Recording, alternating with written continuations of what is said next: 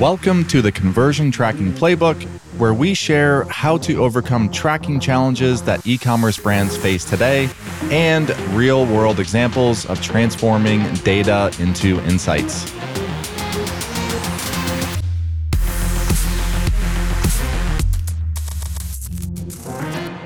Welcome back to another episode of the Conversion Tracking Playbook. I'm your host, Brad Redding, and I have two special guests today. This is our first time with, uh, a, I was going to actually use a phrase. I'm not going to use it, but three of us on the uh, podcast today. John, you are going to be the host, so why don't you uh, kick things off and introduce our special guest today?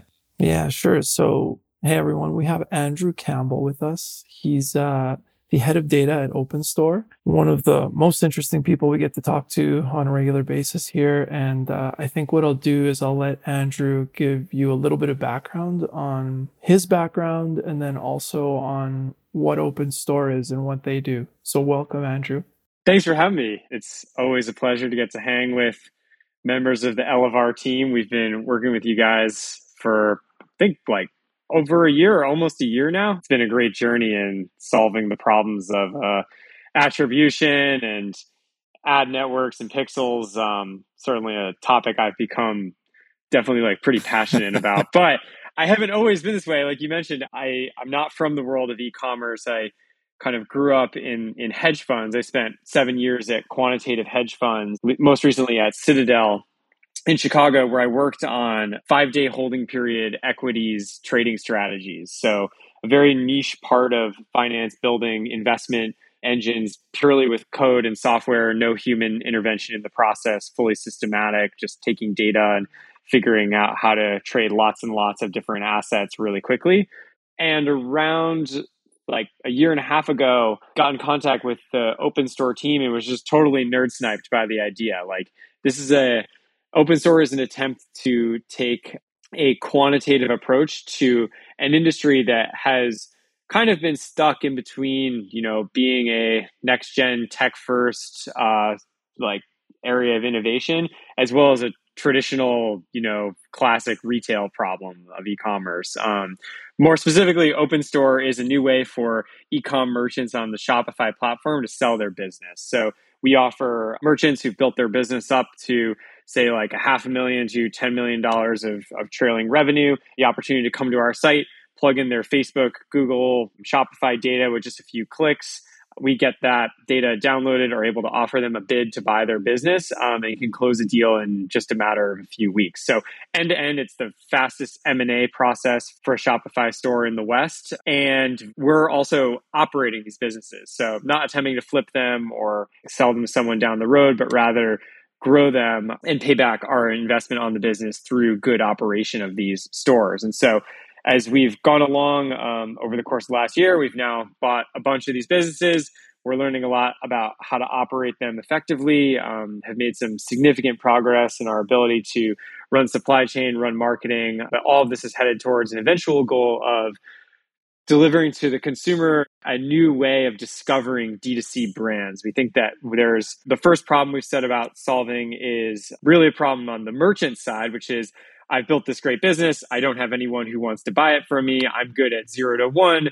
There's no one who will systematically and fairly price my business and then take it from one to ten or one to one hundred. That's one set of problems that we've been laser focused on solving. But sort of the next frontier of this business is um, to find a way to aggregate these brands in such a way that we can offer the consumer an interesting new way to discover their next favorite brand. Very cool. So thanks for the, the good intro. I think maybe we can talk about, I have some questions on OpenStore and exactly how it all works, but I think maybe we should sort of preface things with just this idea. I remember the first time I talked to you, you were talking about signal versus noise. And I think that that's, I think that's kind of an interesting like lens to look through all of this. Maybe you could just kind of like touch on what that means at a high level and like how kind of you're doing that at a high level at OpenStore. Yeah, I think the gist of it is that we're looking at all these data sets um, across that describe everything a merchant does, from how they run supply chain to how they run marketing. And in those processes, there's a lot of noise. There's a lot of like idiosyncratic blips that drive day-to-day performance across this big pool of merchants. And what we're trying to do is tease out the things that really matter, the things that really move the needle. And that can be difficult to do when you're only looking at one merchant at a time or a small subset of data, because maybe the ratio of signal to noise is quite low. But the more data you have and the more time you have in your data set, the greater your ability to tease out where the true signal is. And so thinking about our, like, this is kind of a wonky, like theoretical way of thinking about our data set, but I think it it's really real, is that it's it's an advantage that we are gathering as a portfolio player. Because we have all this data across a number of stores, we're able to, to tease out the levers to pull better than we would be able to if we were just running, say, like one or two stores. Brad, you had some questions on just like the data warehousing and platform reporting. Might be a good time to get into those. Yeah. So one one thing we are hearing from merchants, small scale, large scale, and everything in between, is the industry, once again, is forcing us to adapt and forcing brands to adapt. So specifically in this case, it's sunsetting Universal Analytics, everyone moving to G A four. G A four largely is a black box, and it's very, it's just different. So it's hard. We all have that muscle memory of log in Universal Analytics, go to these three different reports and look at these dimensions and yada, yada, yada. And you can't do that in G A four. So what I've been seeing is a very intentional move from brands historically relying on G A in the interface that are now moving more to building their own data warehouse. So with G A four, that is a big benefit, is you can toggle a switch, connect to BigQuery, and basically build a data stream directly into BigQuery, and then start building some more real-time reporting on top of BigQuery. And that's where you get into data warehousing and blending data from different sources. So that's something that we're seeing, again, on an individual brand scale. So I think maybe just for, for those that have, honestly, no experience getting into a true data warehouse structure, how do you think about a data, data warehouse? What's the what's the value? What's the the benefit? What's the investment behind that? And then there's, I have some other follow-up questions. This is a topic uh, near and dear to my heart as a data lead here at OpenStore. So the core rationale behind us building our own data warehouse, our own source of truth, is really to enable portfolio-wide metrics. Like, one of the problems, the limitations of all of these tools like G A or looking at in-platform data or looking directly at Shopify, is that they're not set up to facilitate calculating what is the profit that the entirety of the OpenStore portfolio made today, or to look for problems or opportunities across, you know, a number of brands to decide how we prioritize our time. There's not much on the market today that's that's set up to facilitate that. So we naturally drifted towards building a lot of this internally. There's another core advantage to building your own data warehouse, which you touched on, which is blending data sources. So we think about attribution and making decisions on ad platforms as, you know, like decision that's motivated by multiple different data sources. We want to see our in-platform R O A S right next to our G A last, last click R O A S and contextualize different data sets to make to make decisions. So, and that only becomes possible when you start actually managing the data yourself. And so those are probably the two biggest reasons. There's a variety of other, like, more nuanced technical reasons. You really want to own your own K P I definitions. And behind all these platforms, there's sometimes a lot of ambiguity about how a certain number is calculated. If you can pull that data and recalculate it yourself, then you know for sure. But largely those, like, portfolio level metrics and then the ability to blend different data sets in a single, in a single view are the main motivations. And so when we started out, we quickly discovered that there are a lot of nice tools that allow you to kind of stitch together data pretty in a pretty straightforward way. One of those that's been a major building block for us is FiveTran. So we're able to pull data from a full rainbow of different sources via FiveTran, be it Facebook ads, Google ads, TikTok, G A, Shopify, you name it. Pull all that into a Snowflake instance. Initially, the data is, you know, it's, it's, you can give it like one table per brand. And then it's a process of stacking those tables all into single representations of different units. And then we produce derived metrics on top of them. We use a tool called D B T, since we're a data build tool, that is ideally suited for a user that knows S Q L, but wants to express nice, clean aggregations and documented K P Is that they can use to drive the business. Yeah. So for brands and many of our customers listening to this podcast that they're not under the OpenStore umbrella, they're independent operating brands. Is it a certain size? Is it attributes of a brand? Is it team members, skill sets that they have where it makes sense to invest in going the D I Y data warehouse and starting to build that robust functionality out internally? Again, size of business, attributes, et cetera.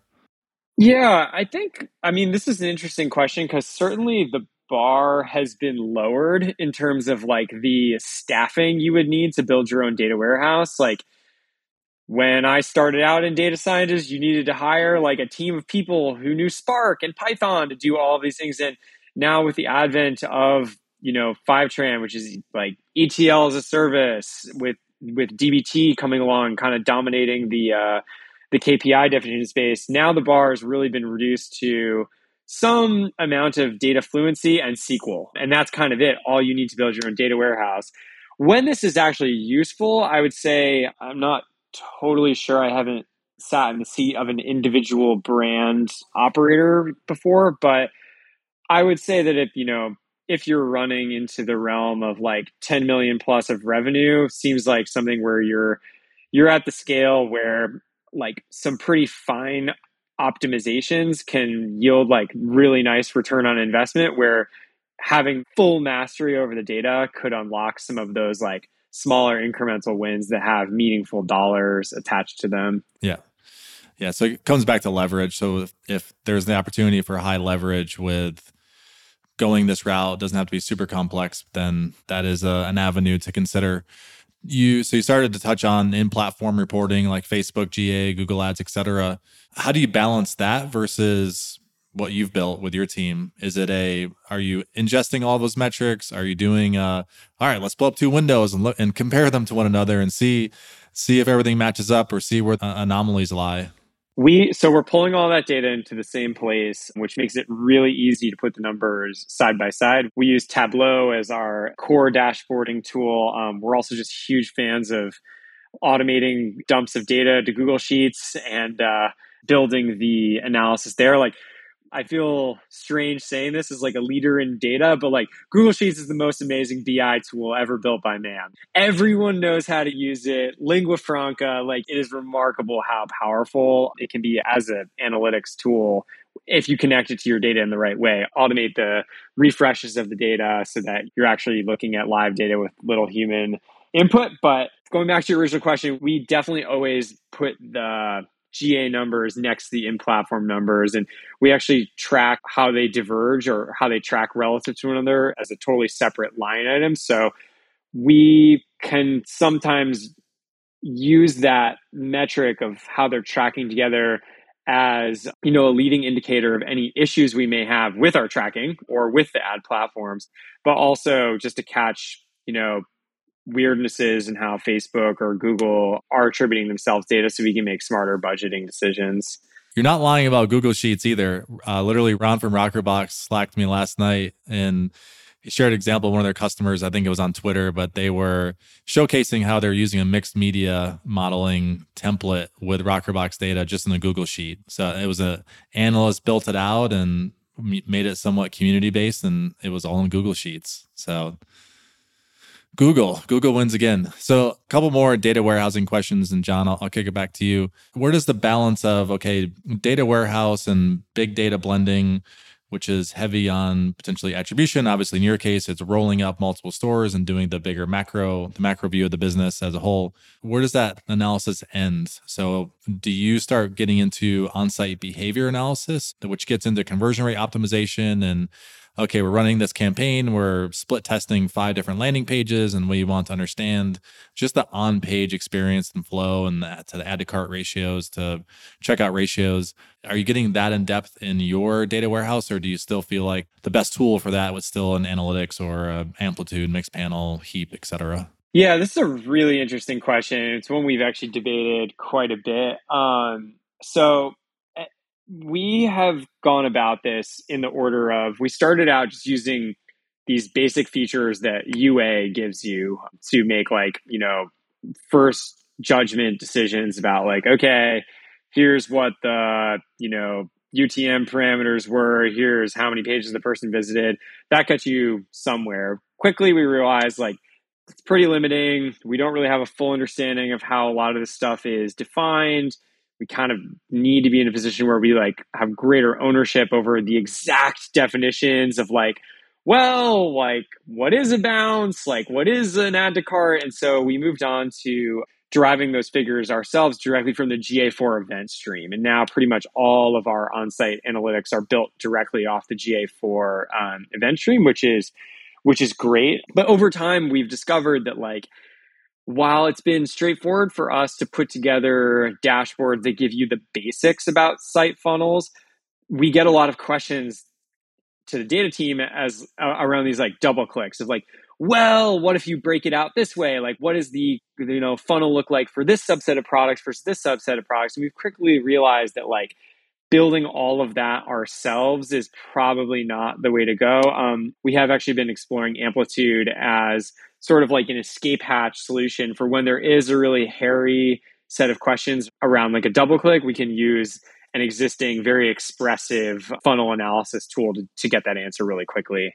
Yeah. Yeah. I think that's not surprising. And it probably just goes back to if you have fifty stores, the funnels within each store, they're so different and unique. And right now, I mean, John, just from the Elevar side, it's something we've talked about is creating a schema for just behavior event tracking. So for tracking the main navigation or video watches or whatever it might be, like some unique feature, depending on who's setting up that tracking for the fifty different sites, they're likely to be named differently. So if we can create a, a uniform schema and and tie that into potentially some just easier analysis and uh, can make some of these downstream uh, analysis, whether you're feeding it to G A four or Amplitude, et cetera, because ultimately it comes down to the input. We, we still need to provide that input to Amplitude and G A four when those funnels are being built.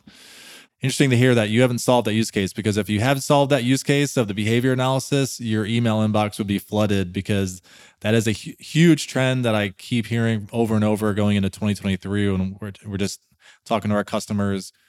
What's the biggest need you have going into next year, and conversion rate optimization and, and quote unquote, getting more out of our data that we're collecting today is largely number one. So when you solve it, uh, let everyone know, and you'll, uh, you'll, you'll get really busy on top. Yeah, I absolutely will. And I'll, I will second that bit you said about, um, you know, the tagging being set up correctly. Like this is, this all is only possible on a portfolio level if the tagging is uniform. And when we buy these businesses, the tags are in, John can test this, like the tags are in every form you can possibly imagine. So um, it all it all starts with the raw data. All right, John, I'll uh, hand it back to you unless you have anything else on the data warehousing side. No, so I want to I want to get into the nitty gritty just a tiny little bit. It's just, you know, stuff that I've been curious about. So everybody typically has a couple stats that they look at. Every day they look at like their bounce rate or their conversion rate, and maybe for good or bad.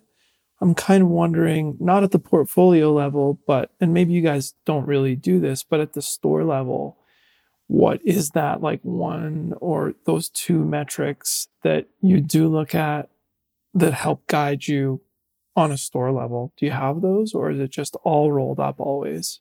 Yeah, it's an interesting distinction between like the rolled up and the per store. We, I would say when we started out, everything was per store, where, you, where these stores are individual, like there's very little overlap between them. And we're really just concentrated on turning the knobs we know how to turn across marketing and, uh, and supply chain and retention. But as we've grown, we've started thinking about K P Is a little bit more along the portfolio level, where like there's this North Star set of K P Is of, hey, we want to optimize for the contribution profit of our entire portfolio. And even more nuanced, we want to think about like, well, across our entire portfolio, how many repeat conversions per last thirty-day customer are we driving? And that defining the K P Is that way on a portfolio level actually leads you to make different decisions than you would if you were just managing the brands individually. You start thinking a lot more about, A, your acquisitions, like acquiring brands that have these characteristics. So when you add to the portfolio, they drive your number in the direction you want, but also thinking about how you're leveraging your position as a portfolio to make the number better. So for example, thinking about the number of like transactions per customer, given we have this, you know, pretty unique portfolio of brands, cross-marketing the brands, you know, sending customers from one brand, email advertising, related products from another brand can be a really great way to drive up our repeat transactions per customer using our position as a portfolio. So we're trending in that direction, but by and large, the, the core K P Is remain like driving contribution profit. We're very dialed in on the efficiency of our ads and kind of all the numbers that roll into ad efficiency standards like,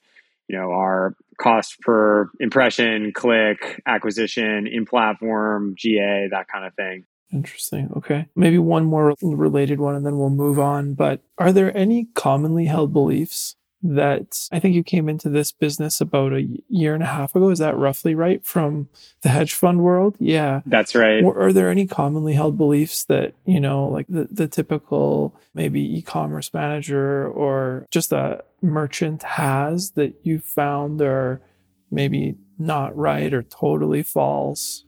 Yeah, this is an interesting one because you're right in pointing out I have come into this as an outsider. There are a couple. One is that, so I, I entered the e-com world at an interesting time in that I entered pretty much right after the iOS fourteen changes that sort of like wiped away a lot of the effectiveness of, um, of Facebook tracking by kind of getting rid of um, mobile cookies.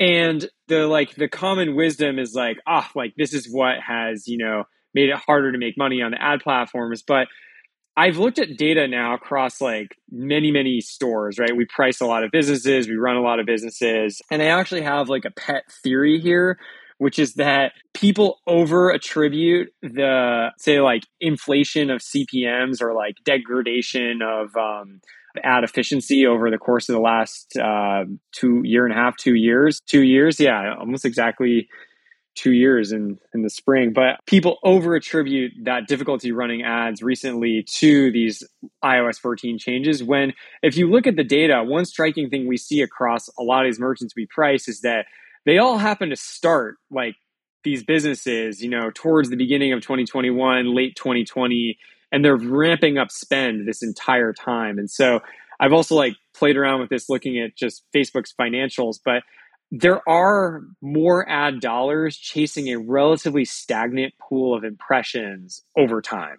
And that is what is almost certainly contributing to inflation in C P M. So I am a little bit skeptical that all the degradation, I'm sure part of it is attributable to iOS fourteen, but that people actually forget how much of an impact just shifts in brand behavior and, and like what demand for advertising units can do to a marketplace like uh, like Facebook ads. That is, I've never heard that character characterization before about the inflation on C P Ms and the basically using the inventory versus a spend. We're gonna snip at that. We're gonna we need to cut that one out because there aren't that many there talking about that angle, and and probably not many people that are actually comparing their own data to Facebook's uh, publicly reported data and seeing if some of those trend lines match up. So that's interesting. Good question, John. Hmm. Let's uh, let's zoom out a little bit and talk about OpenStore and just like how this all works. So you told us a little bit about how you acquire brands, but what What are you guys looking for? Do you, will you buy any brand? Will you? Is there certain like numbers that they have to be hitting? How do you think about valuations? Yeah, so we've been on this journey now for about a year and a half, um, and it's been like super interesting to see how our how our valuation acquisition process has evolved over time, and actually how much we've sort of gotten right from the start, but. We're looking for profitable D two C businesses with relatively straightforward supply chain and operations characteristics. So, for example, like we're not capable of buying anything that involves a really heavyweight manufacturing process that the merchant runs themselves, or we can't really buy a business where the founder sells everything from their personal Instagram account. But barring those sort of edge cases, we're pretty much category agnostic. We're buying stores across a wide variety of products, wide variety of customer bases. And this is intentional for a couple of reasons. One is that we want to figure out what we're good at, right? Like before we started, we didn't really know, hey, what should be our specialty, or do we want to have a specialty? And so we've been approaching this problem as like exploring this space, finding where people need someone to sell their business to, where we are able to add value, which will help shape future acquisitions. But also we want to be able to eventually deliver cross-selling of brands across categories. We think that this is something like no one has really done or attempted in a meaningful way. You know, most of the cross-promotion you see is very narrowly confined to a single category. Um, we think that that's actually like a real miss, that there is an opportunity to acquire a customer and introduce them to super interesting products that cross the boundary of what people would ordinarily consider a good cross-sell. So yeah, looking for all kinds of uh, profitable businesses. Cool. So are you guys actually thinking about that when you do your acquisition? It's almost like, is there a chance that there's some cross-marketing, cross-promotion that could be done on this business with some of the businesses that we own? Or is it more based on just the metrics when you do the acquisition? I would say we're we're kind of just getting there. You know, before we had critical mass of brands, it wasn't really worth it to think too much about how they would interact with one another. But now that we've made it towards an increasingly large portfolio, it it's definitely something we're considering, um, and in the future will be folded into our valuation process in a very formal way. Hmm, cool. And when you guys do buy, sorry, Brad, go for it. No, no, you go, you go. When you guys do buy a business, what does it look like? Do you, what's the takeover of the business look like? How long does it take? So yeah, we pride ourselves on being like the simplest, lowest stress cash out option out there for small e-com merchants. We can turn around a valuation for your business in less than twenty-four hours. Um, and we, I can tell you, like, my team has worked very hard to make all those data pipelines and human processes run in, uh, in that amount of time. But like post offer accept, the process typically looks like, you know, maybe like one or two weeks of diligence where we just square away all the details of what we would need to do to, to actually run the business. And then we do ask the merchants to stay involved with us and like be able to answer questions on Slack for, you know, at least like a month or so after a close of the deal, just to make sure everything gets properly transitioned over. But end to end, we're striving to make this as quick as possible. We can usually have the merchant totally cashed out and walking away in around like a month after the close. So I have a question a little bit out, maybe coming out of left field here, but you, even in your intro, this spurred this reminder. I need to bring this up later in, in the combo. So previous career in, in my own, about twelve years ago, my first startup, it was, the way I've I described it now is it was Etsy for independent boutiques and retailers. So essentially what we would do is, it was a marketplace where we would have different retailers and brands that would onboard into the platform. But then on the shopper side, what we would do is walk them through essentially a questionnaire. So what type of products do you like? What brands do you like? What size are you? Anything you're interested in? And then we would use that input to create a personalized and curated shopping feed to show them, oh, here's a boutique in New York City you might like, and here's a boutique in Chicago you might like, and they can actually buy and check out those products all at once. But it was largely, it was driven on the shopper input. So their account details, attributes, et cetera. So when you were describing the vision of like this curated marketplace, or maybe didn't use the term marketplace, but this curated experience for shoppers where you have potentially hundreds of brands that obviously there's going to be cross-sell opportunities.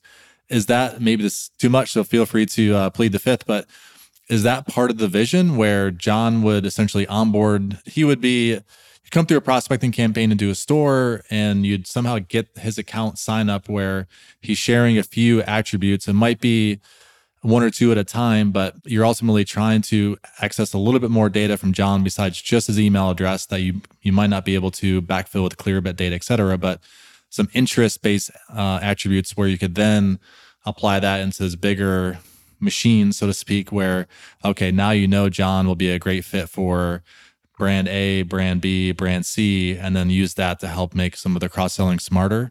So again, very long-winded uh, intro and question, but does that is that kind of the, the vision that you're going for on the shopping or the shopper aspect versus the store merchant aspect? Yeah, it's a little bit T B D what this is actually going to look like. And we we talk about it a lot. And I think definitely stay tuned for the first half of, of twenty twenty-three. There's some good stuff baking, but certainly like a core part of all of this, as you caught on to, is the data, right? Like in order to deliver an excellent cross-selling experience, there needs to be some sort of data edge, some like information we have about the customer that can let us do good recommendations. And I think that to first order, simply having this purchase behavior of knowing the first brand they interacted with, what pages they visited, what kind of product they ended up buying is a very, very strong feature for indicating what their future, you know, purchase behavior might look like. But then you start supplementing that with demographic features and maybe some like quiz features, like you mentioned, um, and you can quickly come to a pretty unique data advantage in, in delivering good recommendations. So we're thinking a lot about it. Um, nothing firm yet. Pro- Andrew tuned. Did not pay me to tee that up, by the way. It was an honest question because uh, I. I I yeah. honestly, many times I looked back at that business. I was like, oh man, it was way too early. It was too early. We uh, the market wasn't mature enough. But anyways, very cool. John, I'll yes. pass, it, pass it back to you. Maybe hopping back just real quick to like this process of taking over the business and, and what happens. I guess I'm curious, after you guys take over the business, is there something, like you talked a little bit about going from zero to one. The merchants kind of go from zero to one and you guys kind of take it from one to ten. Is there something that you always notice with the acquisitions where that's not being done or something wrong that's being done that you guys fix or change and are able to kind of take it to the next step? Like, is it personnel? Is it advertising? Is there something specific? Yeah, I would say that, you know, each each merchant we acquire is a little bit different in their strengths and weaknesses, which is honestly like one of the amazing parts of this journey is like we've had the opportunity now to meet dozens and dozens, if not hundreds of small D two C e-com entrepreneurs who each in their own right are maybe like top, you know, decile in one or two of the various like competencies that go into running a good e-commerce business. And so you can kind of think about what we're trying to do is really like aggregate all those best practices and apply them holistically across our entire portfolio of brands. But I would say like some common denominators folks definitely struggle with are like the basics of configuring their site, getting apps to play well together, setting up pixels, setting up tagging. There's a lot of, I think there are a lot of pain points when it comes to standing up a Shopify store, you know, totally correctly. Like Shopify is amazing because it allows someone with very little technical know-how to get a relatively sophisticated store up and running with a number of integrations. But there's kind of like that last couple of steps to making everything like truly seamless that is requires like a much greater investment. And so we've been thinking hard about like how to systematize that, how to make sure that we are, you know, punching at A A plus level for all of our stores. I think similarly, there's a lot of like sneaky complexity in supply chain. And so, you know, even stuff as simple as like how you route the order to your three P L. Is your three P L reporting inventory back to you in the correct way? Like we've actually been investing pretty heavily in building our own stack um, of tools around the around the supply chain, demand planning, procurement functions um, that we think will turn into significant steps up over like what any, you know, individual merchant um, could pull off. Well, I think we touched on everything that I wanted to touch on. I think uh, it was awesome having you on here, and you and your team have such great insight into not only the data, but just into e-com in general. So pleasure to talk to you. And I, I don't know if Brad, if you have anything else for Andrew, but I'm just, I'm very curious what this twenty twenty-three carrot uh, is that you mentioned. we got, yeah, we got a, we stay, stay tuned. We got a, uh, big team of total rock stars here here in Miami. So if building yeah. a uh, next generation platform for D two C e-commerce sounds interesting to you, please get in touch with us. We are actively hiring across a number of functions, data, design, marketing, uh, supply chain, you name it. Um, so yeah. Go work at the board. beach. Go work at Go Miami work at beach. the beach. Yeah. Yeah. We are not on the beach. We are near the beach. Um, yeah. But we're getting well, if you're actual in, work done. If someone's here. coming from Iowa and you're like a, a stone's throw from the beach, you are you are on the beach. It is nice and warm here. It's a lovely December day. Yeah. Yeah. Awesome. Well, thanks for uh, joining us, Andrew. How can people get in touch with you or the OpenStore team? Yeah, I'm uh, Andrew at OpenStore, or you can find me on Twitter at TheAndyCamps. All right. What's the story behind that? It's just an old handle. Sounded like a good idea in two thousand nine. Nice. All right. Thanks, Andrew. John, anything else? We no, good? Thanks again, Andrew. Thanks, Brad. Thank you both. Pleasure. Did you enjoy today's episode? If so, we release two new episodes per week, so be sure to subscribe to this podcast on Spotify, Apple Podcasts, or anywhere else that you subscribe and listen to your podcasts. I also have a favor to ask. I'd really appreciate if you could leave a comment or a review so I can learn exactly how to improve future episodes for you. And last but not least, if you want to connect with me, find me on LinkedIn by searching Brad Redding at Elevar. That's E L E V A R. Or you can D M me on Twitter. My handle is I am Brad Redding. I look forward to connecting with you. Thanks again.